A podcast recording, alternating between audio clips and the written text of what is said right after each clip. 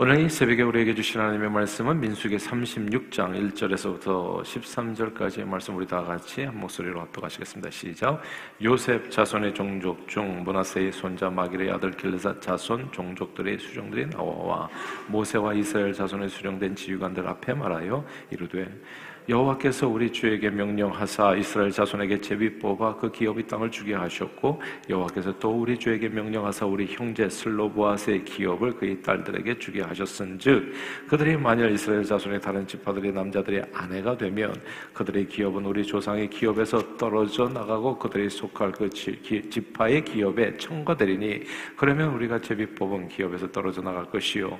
이스라엘 자손의 희년을 당하여 그 기업이 그가 속한 지파에 청가될 것이 것이라. 그런즉 그들의 기업은 우리 조상 지파의 기업에서 아주 삭감되리이다. 모세가 여호와의 말씀으로 이스라엘 자손에게 명령하여 이르되 요셉 자손 지파의 말이 옳도다. 슬로보아스의 딸들에게 대한 여호와의 명령이 이러하니라.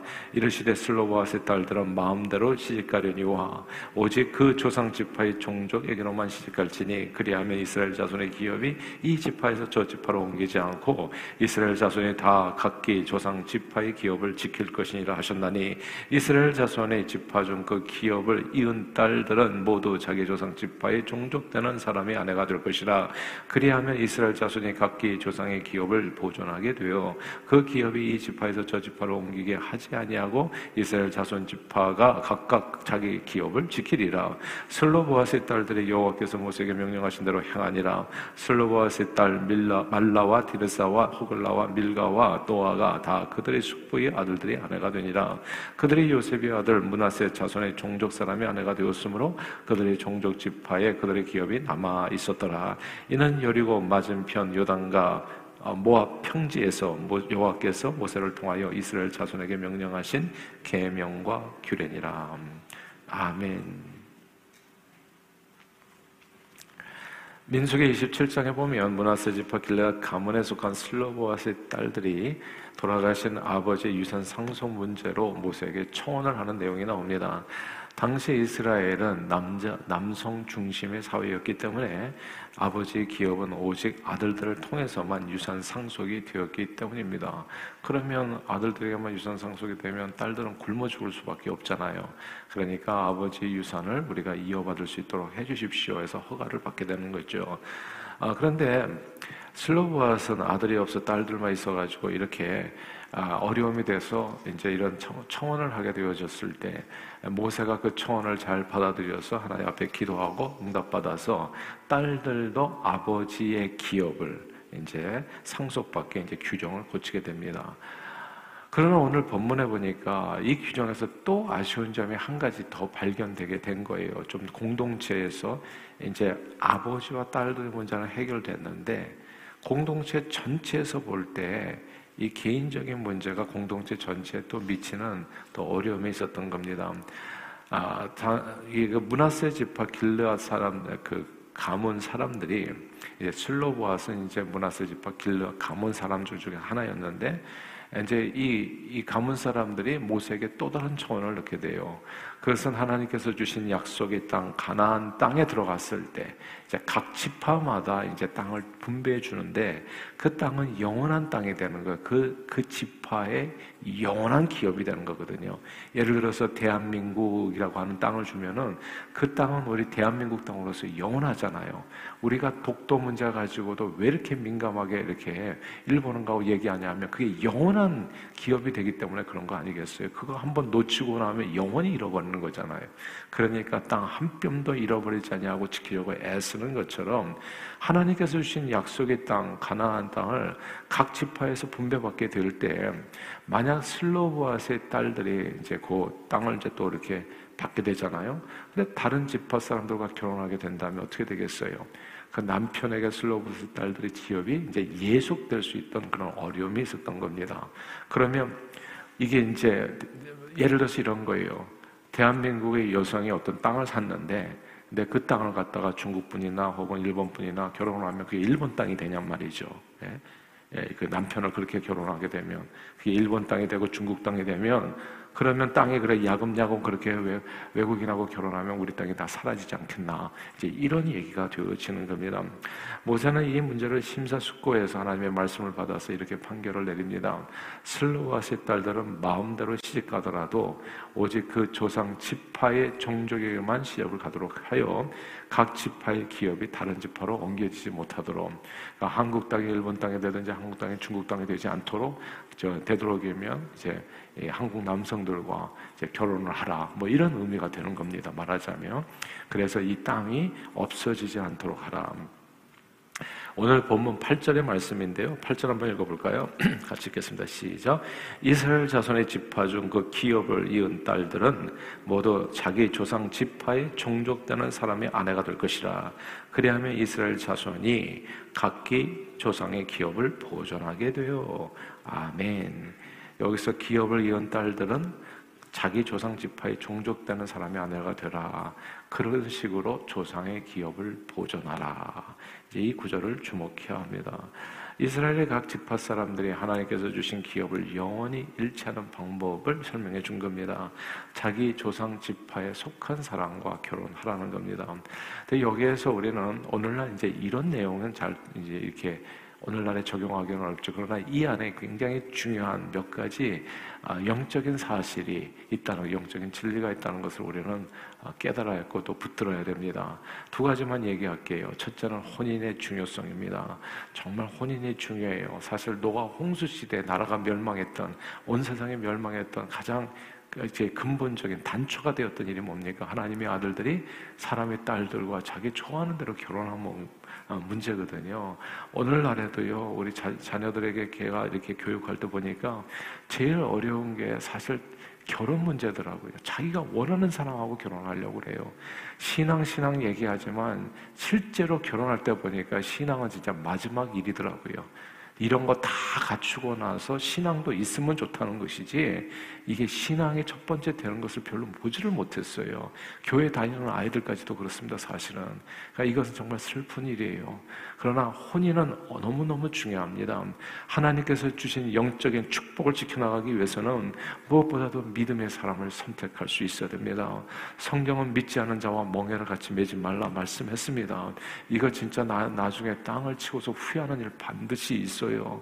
그러니까 신앙이 없는 사람을 선택한다는 것은 이건 진짜 땅을 잃어버리는 하나님께서 주신 기업을 잃어버리는 것과 같이 위험한 일일 수 있다.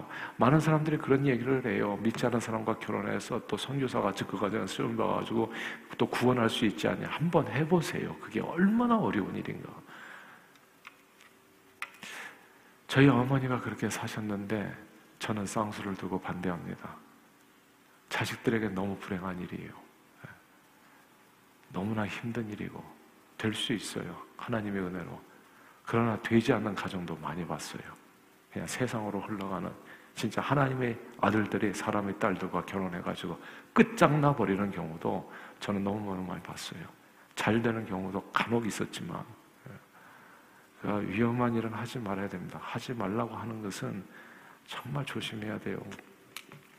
만약 슬로보아스의 딸들이 자유롭게 하나님을 모르는 이방인 배우자를 선택해서 결혼했다면 그들에게 주신 하나님의 기업은 세상 사람들에게 넘어갔을 겁니다.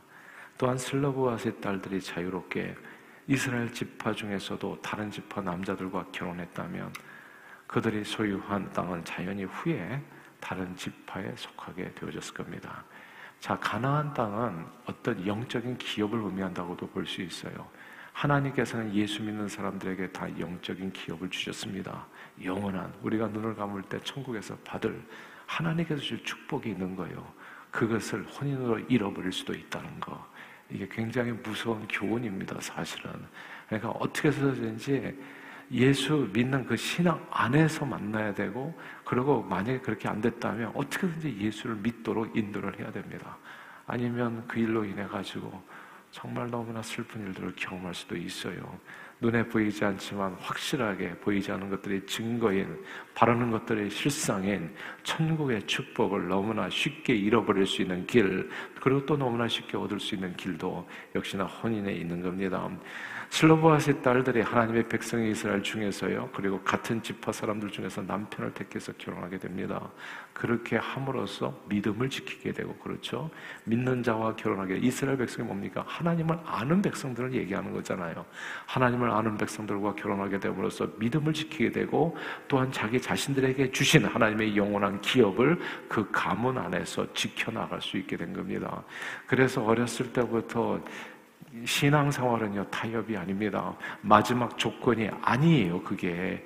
그냥 물질적으로 외모 보고, 뭐 이렇게 물질 보고, 그 다음에 능력 보고, 그리고 마지막에 선택할 조건이 아니라 그것은 제일 먼저 선택할 조건입니다. 아니면 아닌 거예요. 기면 기고. 이런 것에서 타협하시면 정말 큰 손실이 있을, 있을 수밖에 없다는 것을 오늘 본문 얘기해 주는 겁니다. 하나님께서는 우리 예수 믿는 이들에게도 영원한 하늘나라의 기업을 선물로 주셨습니다. 예수님께서는 우리보다 먼저 하늘에 오르시어 우리 각 사람을 위해서 하늘나라의 처소를 예배 주신다고 말씀했습니다. 저 천국에는 저와 여러분들을 위해서 마치 가나안 땅 분배 받듯이 영원히 우리에게 분기수로 주어지는 기업이 있다는 말씀입니다. 그리고 그 기업에 대한 상속은 오직 한결 하늘 아버지의 영원한 상속자이신 예수님을 우리 영적인 신랑으로 삼을 때 우리 각 사람에게 주어집니다. 우리는 다 영적으로 신부들이잖아요. 영적인 신랑이신 예수를 우리 그 상속, 상속자이신 그분을 우리 신랑으로 모실 때 우리는 그 영원한 나라를 상속받게 되어질 수 있습니다. 그래서 예수 믿는 것이 중요하고 그 믿음을 지키는 것이 중요합니다. 구약성경 루키서에 보면요. 유대지파 남편과 결혼한 루시라는 모압 여인에 관한 이야기가 나옵니다. 예수 믿지 않은 여인이었어요. 그러나 굉장히 지혜로운 여인이었어요. 간혹 이런 일도 벌어지더라고요. 이 여인은 이스라엘 지파에 속한 기업과 아무 상관이 없는 사람입니다. 모압 여인이에요. 그렇기 때문에 하나님께서 주신 영적인 기업과 아무 상관은 없는 여인. 그러나 이 여인이 기특하게도 시어머니 나옴이 하나님을 자기 하나님으로 어머니 하나님이 내 하나님이 될 것입니다. 이런 선택을 하게 됩니다. 그리고 누구하고도 결혼할 수 있는 자유가 있었지만 그래서 이 두 며느리가 있었는데 다른 오르바라는 며느리는 그냥 세상 남자를 쫓아서 그냥 가버리잖아요. 근데 이 루시라고 하는 여인은 끝까지 어머니 하나님 내 하나님이 되고 어머니 백성이 나의 백성이 될 것입니다 하면서 믿음의 사람 같은 신앙 안에서 보아스를 선택해서 그래서 그 결과로 인해서 하나님의 족보에 그 이름을 올리고 영원한 기업을 이룬 복된 여인이 됩니다. 혼인은 사랑하는 여러분 생각보다 중요합니다. 그래서 아이들을 위해서 꼭 기도할 때 예수 믿는 아이와 결혼할 수 있게 해주십시오. 이 기도를 꼭 하지 나중에 진짜 후회하십니다. 결혼이라고 하는 것은 일륜지 대사인데 이게 영혼까지 이어지는 거기 때문에 너무나 무서운 일이에요, 사실은. 그러니까 이런 거를 너무나 소홀히 생각하더라고. 대학교 좋은 대학교 입학하는 것보다도 소홀히 생각하더라고요. 그러니까 회사 취직하는 것보다도 소홀히 생각하더라고요. 저는 그런 걸 볼 때마다 때마다 너무나 가슴이 아파요. 도대체 무슨 생각으로 살아가는지. 근데 혼인을 오늘 본문에 얘기하는 것처럼 너무너무 소중한 겁니다. 우리는 누구나 선택할 수 있다. 슬로우와 딸들도 아무나 결혼하시는 자유가 있지만 늘 기준은 무엇이 돼야 된다? 신앙이 돼야 된다. 신앙 안에서 만나라. 왜냐하면 신앙이 내게는 이 땅에 썩어질 기업이 아니라 하나님께서 주시는 썩지 아니라 영원한 기업이 예비되어 있기 때문입니다. 그 기업을 잇는 길은 오직 예수를 나의 신랑으로 믿고 그분을 손을 붙잡고 신앙생활하는 길밖에 없습니다. 사랑하는 여러분. 이 세상에는, 이 세상에는요, 온갖 잡신들이 많고 세상 유혹이 많습니다. 아, 세상 부귀와 영화와 명예, 이런 것들이 많아요. 그래서 아이들은 좋은 차, 좋은 집 사는 거 거기에 그냥 다 정신이 팔려 있습니다. 그래서 정말 영원한 기업이 뭔지를 몰라요. 그러나 우리는 광야에서 잘 사는 게 목적이 아니에요. 이 땅에서, 광야에서. 잘 먹고 잘 사고 좋은 차 꾸리는 이게 전부가 아니거든요. 좌우로 치우침 없이 이 생로병사하는 인생길에서 신랑 되신 주님을 믿고 그분과 하나 되어서 살아가는 것. 영원한 하늘나라의 기업을 축복으로 받아들이는 것이 우리의 신앙생활의 목적인 겁니다. 이런 축복을 받아 누리는 저와 여러분들이 다 되시기를 주님의 이름으로 축원합니다. 자, 두 번째로 하나님 주시는 기업에 대한 확실한 믿음 이게 중요하다고 말씀해요. 오늘 본문에서 문하세비 지파 사람들은 아직 완전히 정복하지도 않은 가나안 땅에 대한 믿음을 가지고 있었어요. 그러나 아직 확실하게 보이지는 않지만 그 보이는 땅에 보이지 않는 땅에 대한 권리를 주장하는 겁니다. 저는 이런 믿음이 저와 여러분에게 있게 되기를 바래요. 하늘나라의 기업에 대한 확실한 믿음, 앞으로 얻게 될 땅에 대한 이들의 믿음은 대단했어요. 그리고 그 믿음대로 그들은 그 땅을 확실하게 자신의 땅으로 삼고 지킬 수 있게 됩니다. 천국은 진노하는 자의 것이라고 하나요? 하나님께서는 우리가 이 땅에 사는 날 동안에 주를 위해서 헌신한 내용으로 천국에서의 기업을 결정해 주십니다. 광야 생활을 통해서 그 숫자대로 하나님께서 기업을 결정해 주셨다는 것을 우리는 기억할 필요가 있죠. 그런데 온통 이 땅의 삶에 대해서 관심 있는 분들은 광야의 삶에 대해서만 관심 있는 분들은 언젠가 우리가 들어갈 가나안 땅에 대해서 이들만큼의 관심이 있을까요? 모두 천국에 들어가게 되어질 때 이 땅의 삶에 대해서만 관심이 있으면 그게 후회하게 되는 겁니다. 그러나 이 땅에 사는 날 동안 천국에 많은 보화를 쌓아둔 사람은 그 날을 기다리게 될 거예요.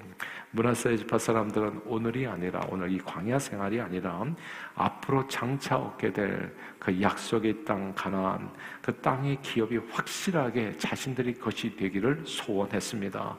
그리고 그 소원대로 이루어졌지요. 저는 저와 여러분들에게 이 소원이 있게 되기를 바래요. 영원한 하늘나라에 대한 열망 그것이 저와 여러분들에게 있게 되기를 바랍니다. 그 열망을 가지고 오늘도 신앙생활 할수 있기를 소원해요. 성경은 우리 하나님은 심은 대로 거두게 하시는 분이시며 주님을 위해서 열심을 붓고 섬긴 우리 수고가 결코 헛되게 하지 않은 분이라고 그렇게 말씀했습니다. 어차피 생로병사하는 인생길에서 가장 큰 우두남은 썩어질 세상 재물과 영광을 끝까지 붙들고 살다가 죽는 것이 될 겁니다. 이게 중요하니까 다시 반복할게요. 어차피 생로병사는 인생길입니다. 제가 보니까 75세, 80세 여기까지예요. 인생이. 예. 그리고 나머지는 그냥 시간이 연장되는 그런 내용들인데 몸을 움직이면서 살아가는 모든 시간 동안에 여러분의 삶의 목표는 무엇입니까? 제가 이번에도 우리 김문태 주사님 그리고 또 우리 정호원 선교사님 같이 모시고 가면서 그런 생각이 들더라고요. 마지막 순간까지 쓰임 받아 가게 해주세요. 정말 간절한 기도예요. 하늘나라의 상급을 바라보고 삶을 드렸어. 근데 마지막이 되니까 사람들이 자꾸 이렇게 약해지더라고요. 그래가지고 이 어떻게 마지막을 편하게 살다가 죽을까 이렇게 끝나버려요. 너무나 안타까운 일이에요. 지금 마지막 순간까지 온 겁니다. 가나안 땅을 바라보고 이제 들어가서 그 영원한 기업을 차지하는 순간이에요. 그 순간에 가장 우리의 관심은 뭐냐면 어떻게 하면 하늘나라에서 영원한 기업을 풍성하게 받아 누릴까? 저는 이것이 되어야 된다고 확신합니다. 오늘 본문에 문 앞에서 집합 사람들이 광야에서 얻은 몇 가지 재물의 욕심을 더 냈더라면 아무런 의미가 없었을 거예요. 그러나 저들은 영원한 자신들의 분깃을 소원했습니다. 그리고 그 소원을 다 이루었어요. 그러므로 우리 모두 영원한 천국의 기업을 바라보면서 이 땅에 사는 날 동안 더욱 복음을 전하고 하나님 나라와 의를 구하는 저와 여러분들이 다 되실 수 있기를 바래요. 하... 어디에 살든지 한국에 살든지 미국에 살든지 꼭 기억하셔야 될 게 있어요. 내가 어디에서 살아야 가장 하나님의 영광을 위해서 살 수 있는가? 만약 그렇게 선교하고 전도하고 삶을 들여서 1, 2, 3대 1, 2, 3, 1000 비전을 한국에서 이룰 수 있다면 한국에 가십시오. 그러나 미국에서 이룰 수 있다면 미국에 머무는 거고 삶의 목표가 뚜렷해야 돼. 그 목표를 위해서 내가 어디에 살고 무엇을 할 것인가 결정돼야 되지. 그냥 막연히 그냥 마지막을 나는 편하게 살기 위해서 이게 목표가 돼서는 안 된다는 거예요. 어차피 생로병사예요. 어디에서 살든지 병들어서 눈을 감게 됩니다. 우리의 목표는 그게 돼서는 안 돼. 가나안 땅이 되어야 된다는 것을 오늘 본문은 얘기해 주는 거예요. 가나안 땅, 영원한 그 기업, 그 기업을 그, 그 땅을 어떻게 하면 유지하고 보존하고 온전히 나의 영원한 기업으로 받아 살아갈 수 있을까? 이것을 목표로 삶을 들여서 나아가라. 그 소원을 이루라. 그것이 오늘 민수기 36장 마지막 장에서 저와 여러분의 주시는 하나님의 교훈입니다. 이 말씀을 마음에 품고 마지막까지 삶을 온전히 드려서 이게 마지막 순간이거든요. 그리고 가나안 땅에 들어가는 거예요. 하나님 주시는 영원한 상급을 믿음으로 받아 누리는 저와 여러분들 다 되시기를 주의 이름으로 축원합니다. 기도하겠습니다. 하나님 아버지 광야 같은 인생길에서 늘 신랑 되신 주님을 우리 중심에 모시고 영원한 천국을 위해 삶을 드리는 우리 수고가 결코 헛되지 않으라. 더욱 열심을 품고 복음을 전하며 선을 행하고 주를 섬겨 하나님께서 모든 믿는 자에게 선물로 주시는 영원한 하늘 상급을 상급으로 받아 누리는 저희 모두가 되도록 축복해 주옵소서. 예수 그리스도 이름으로 기도합니다. 아멘.